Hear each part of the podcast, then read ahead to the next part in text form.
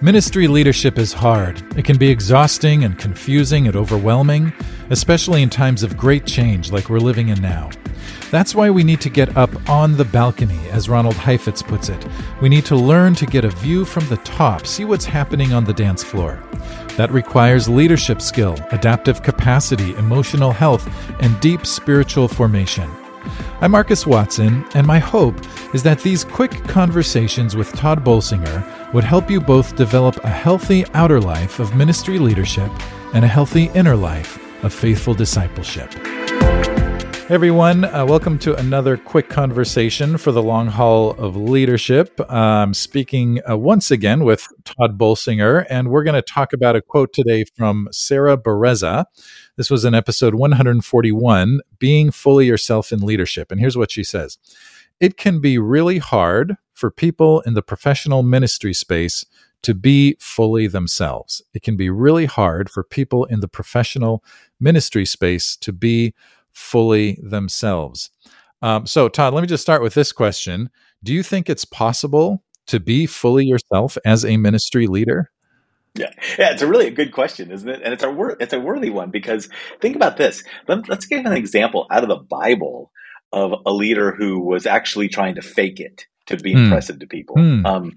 Moses, right? So the quick story we have is Moses comes down from Mount Sinai after getting the 10 commandments and meeting with God, and his face is radiant. It's shining. Yeah. And the people freak out. So he puts a veil over his face so that they won't see his radiant face. And he leaves the veil on, speaking to them so that they'll calm down because he's been so radiant. He's been with God. Yeah. By the time you get to 2 Corinthians, Paul tells another part of the story, which was Moses left the veil on even after his face began to come to have a normal countenance, so that he appeared as if he was still glowing, right? Wow, and so, interesting.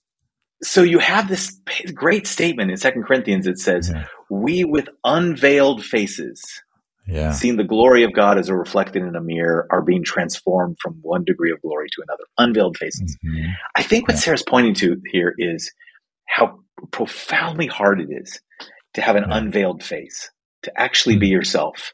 Mm-hmm. And the hard part when you aren't able to be fully yourself is after a while, it is wearing. Yeah. Like it is really, really wearing. Yeah. Because you start wondering whether or not, are people listening to me? Are they listening to my voice? Are they following my direction? Yeah. Because I'm faking it well, or are we genuinely being transformed as a community from one degree of glory to another? Yeah. And it just reminds us of the deep sense of exposure you have when you're in ministry, when you stand in front of people with bright lights, when your voice is magnified, that can become something of your ego, but it can also feel as if you're exposed. And it's really important for us to acknowledge that. Yeah. You know, I remember when I was a young pastor and I had all these other pastors that I wanted to be like, you know, and so I would listen to Tim Keller, and I would listen to Andy Stanley and Rob Bell, all very different, but I'm like, I want to be kind of like that. I want to be kind of like that. And then I would try to be like that. And that's exhausting. You know, it's exhausting. And that's kind of what you were saying. It's exhausting to try to be something other than what you are. And, and so I don't know. So personally speaking, you know, there's been great freedom and relief in just being like, this is who I am. And this is what I got. And finding that my wholeness, so to speak, not in being what I think other people want me to be, but in just being the me that God created me to be. Yeah. There's this great statement that's in one of the rabbinic writings that says, when God is judging you, he will not ask you why you weren't Moses. He'll ask you why you weren't you. Yeah. Because he already had a Moses. Yeah. And I do think there's something about this notion that, can I be myself? One of the parts we work with, because we work with leaders taking people through change, and change is experienced as loss, and people resist loss. So then they end up resisting you, and they end up being mad at you. Is to say, one of the most important things for you to be able to hold on to is your own sense of self, your own identity, your own integrity, your own calling. the work we've done on resilience, that, you know, the great quote we use from Andrew Zolli is that, you know, resilience is the capacity to maintain core purpose and integrity. Yeah. In the face of dramatically changed circumstances. Right. To me, and your integrity is about you being an integrated person, your real self. And what I think that Sarah is pointing out here is that's hard. That takes work. Mm-hmm. That's just not a natural thing. It's you actually have to be very intentional about being able to be vulnerable, to be authentic, to be real, and to acknowledge that the professional ministry space, that being in ministry, is oftentimes historically not been conducive to that. And I was thinking about, you've spoken in the past about the kinds of relationships that leaders need in order, and maybe I know that you've said it this way in the past, but perhaps in order to be fully ourselves, I'm trying to remember the kinds of relationships you've described. You probably know better than I do. Do you know what I'm talking about here?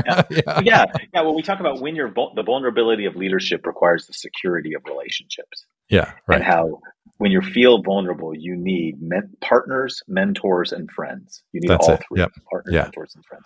Yeah. And one of the parts I would point out here that I think is really important. I mean, here's you and I. We're two, you know, middle-aged or getting older, you know, white guys with advanced degrees who have the capacity on a day like today to sit around and have these great conversations. Right. For many younger leaders or women leaders or leaders of color, to ask them to be vulnerable means to be so in a system that is going to take advantage of them. Yeah. I had a woman of color, one of my students, who said to me, Todd, when you're vulnerable and you're real and authentic, people look at you and they go, isn't that great? When we do that, they want to give you our job. Interesting. So let's be clear that we've talked about being fully yourself. Let's also talk about how sometimes that's really hard in the ministry space because it works. It can sometimes validate and reinforce facades. Yeah. So what then you need are people in your life that you can actually go to and be yourself and help them care for you and take care of you and be your partners who are committed to the mission with you and be your friends who love you and be your mentors who are committed to development. Yeah, that's right. That's so good. Here's the quote one last time from Sarah Bereza. She said, "It can be really hard for people in the professional ministry space to be fully themselves." Well, thanks for listening to this quick conversation with Tod Bolsinger. If you find the Spiritual Life and Leadership podcast valuable, would you share it with someone you know? And would you also rate and review the podcast? That helps to make the podcast more findable for others. Again, thanks for listening, and I will see you next time here on Spiritual Life and Leadership.